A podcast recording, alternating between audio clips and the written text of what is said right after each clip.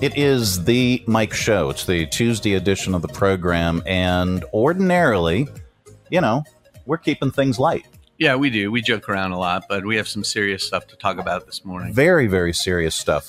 Uh, if you have not heard, if you if you uh, don't have kids, this doesn't really apply to you. But if you have kids and they're school aged and they're in Lynchburg City schools, and they happen to be going to uh, maybe one of the schools that uh, that Lynchburg City Schools is proposing to close, well, this is devastating news. Well, I, I, would argue that it applies to all of us. I, Actually, I, I don't have Yeah. small children, but it, it applies to me as well, I believe, because it, it affects our whole community. and, and it really does. And thank you, Bill, for for that perspective.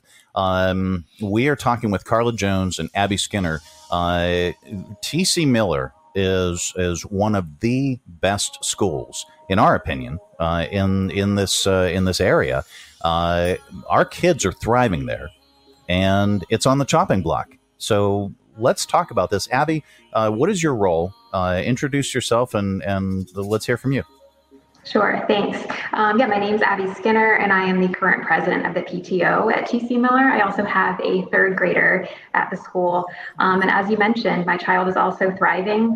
Uh, we love TC Miller. Often it's described as being magical, which I think is a difficult thing for people who haven't had firsthand experience there to understand, but hopefully we can elaborate on that a little bit.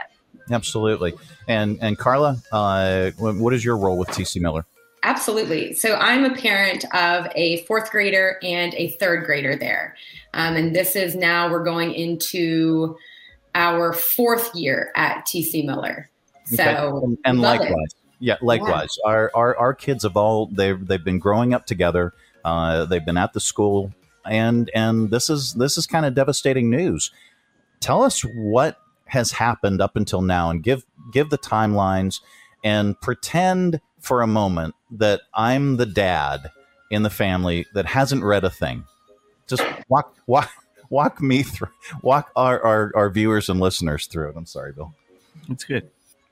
Sure. Yeah, I've gotten to do this with my husband, so I appreciate that. Okay, great. So, so, so you so you know the drill, lay right? this out. Okay. yeah. Yeah. So talk us Um, through this. What what what has what is happening? What was the timeline? Because that's the thing that is kind of shocking a little bit to me. Uh, the the short amount of time, uh, and then tonight's the night. Tonight's the so- night. Yeah. So tell us tell us what's going on.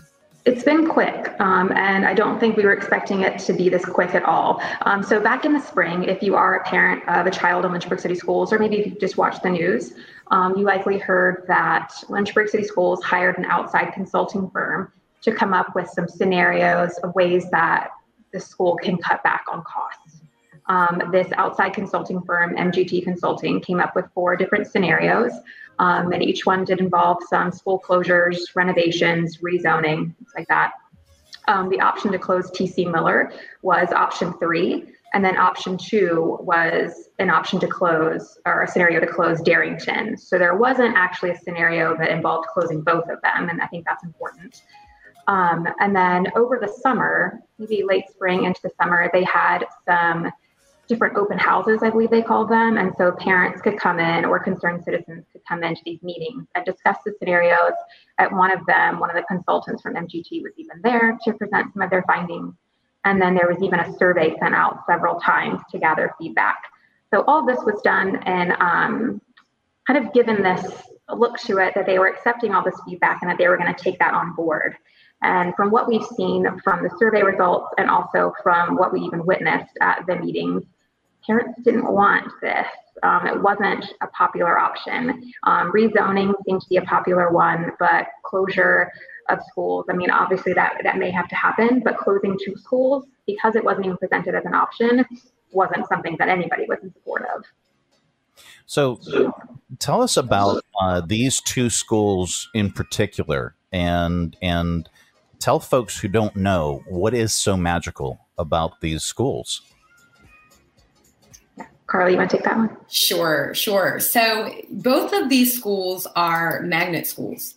And so I think that's a, a big point for people to understand and know because um, magnet schools help to attract children from various socioeconomic backgrounds, race, academic achievement levels.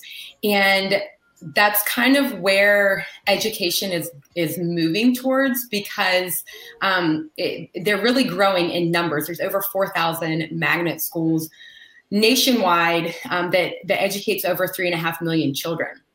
And part of the reason that they are um, becoming so popular is because it's the single form or single largest form of choice um, in public schools and it's usually through these magnet schools that um, that kids are learning skill sets that really help to differentiate from maybe a, a, standard public school. And you know, one of the the arguments that we have is the Virginia Department of Education has five core principles that um, they want every school to embody, and it's collaboration, it's creative thinking, it's critical thinking, communication, and um, community. and so it, you find all five of those in a magnet school.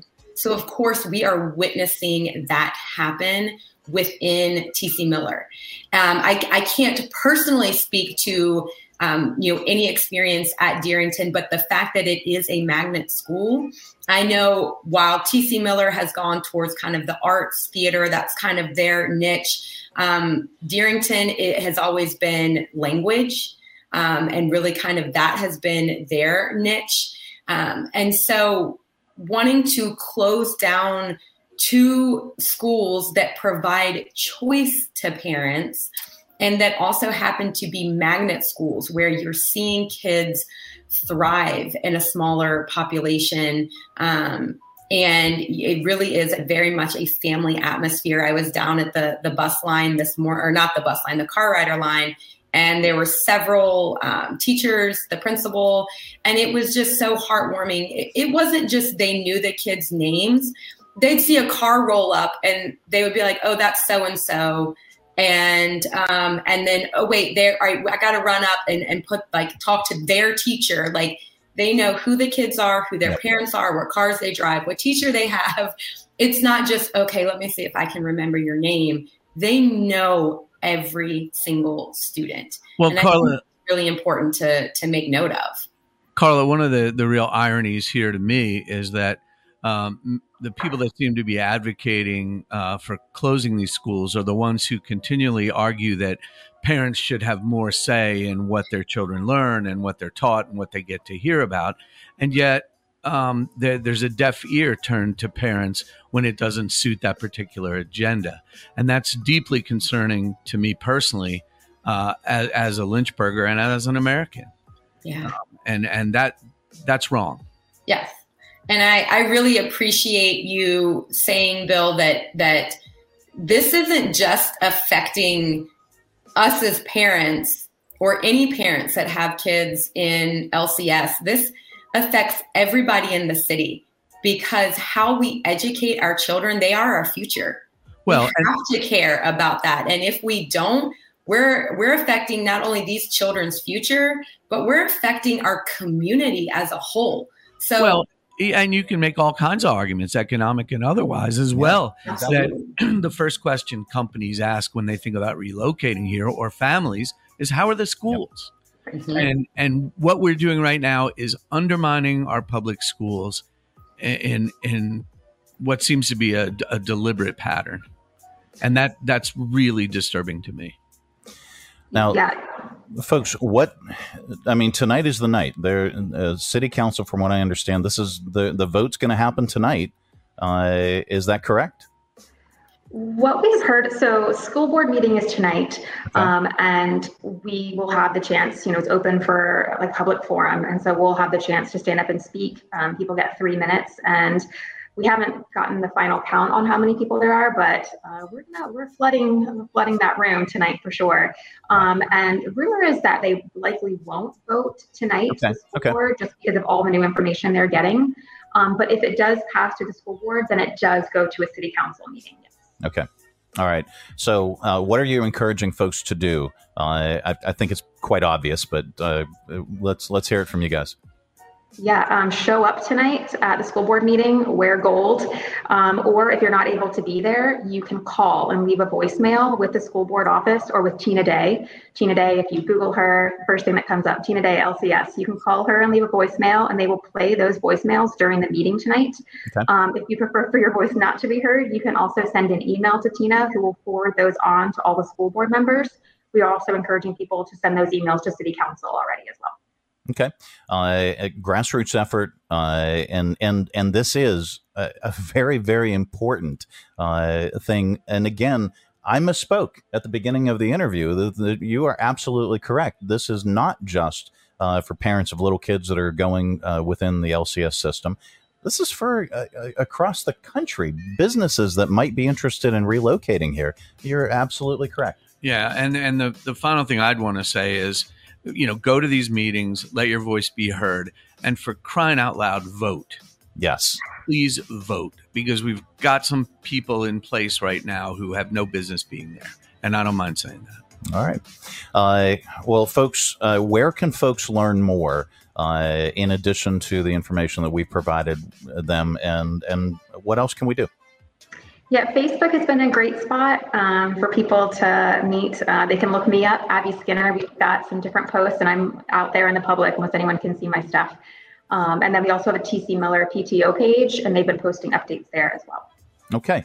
Uh, well, ladies, thank you so much for joining us on the program. We really, really appreciate it, and we encourage folks to get out there and and let let your voice be heard uh, in in this matter. Uh, now, I wanted to ask: Are there any other magnet schools uh, that serve this age range of kids in Lynchburg City schools? No, these are the only two. We have Dunbar, but that's middle school. Yeah. So so for for little kids, elementary school age children, that's it. Correct. That's ridiculous. Um, all right. Well, thank you so much for joining us on the program. Thank you, Mike, for the platform. We Absolutely. We really appreciate you guys. Uh, coming up a little bit later on, it, as if we couldn't get stupider. Uh, we will. It's stupid criminals in the news. That's on the way. But we do have a good news story, and we'll share that with you as well. Uh, that is all coming up. It is the Mike Show.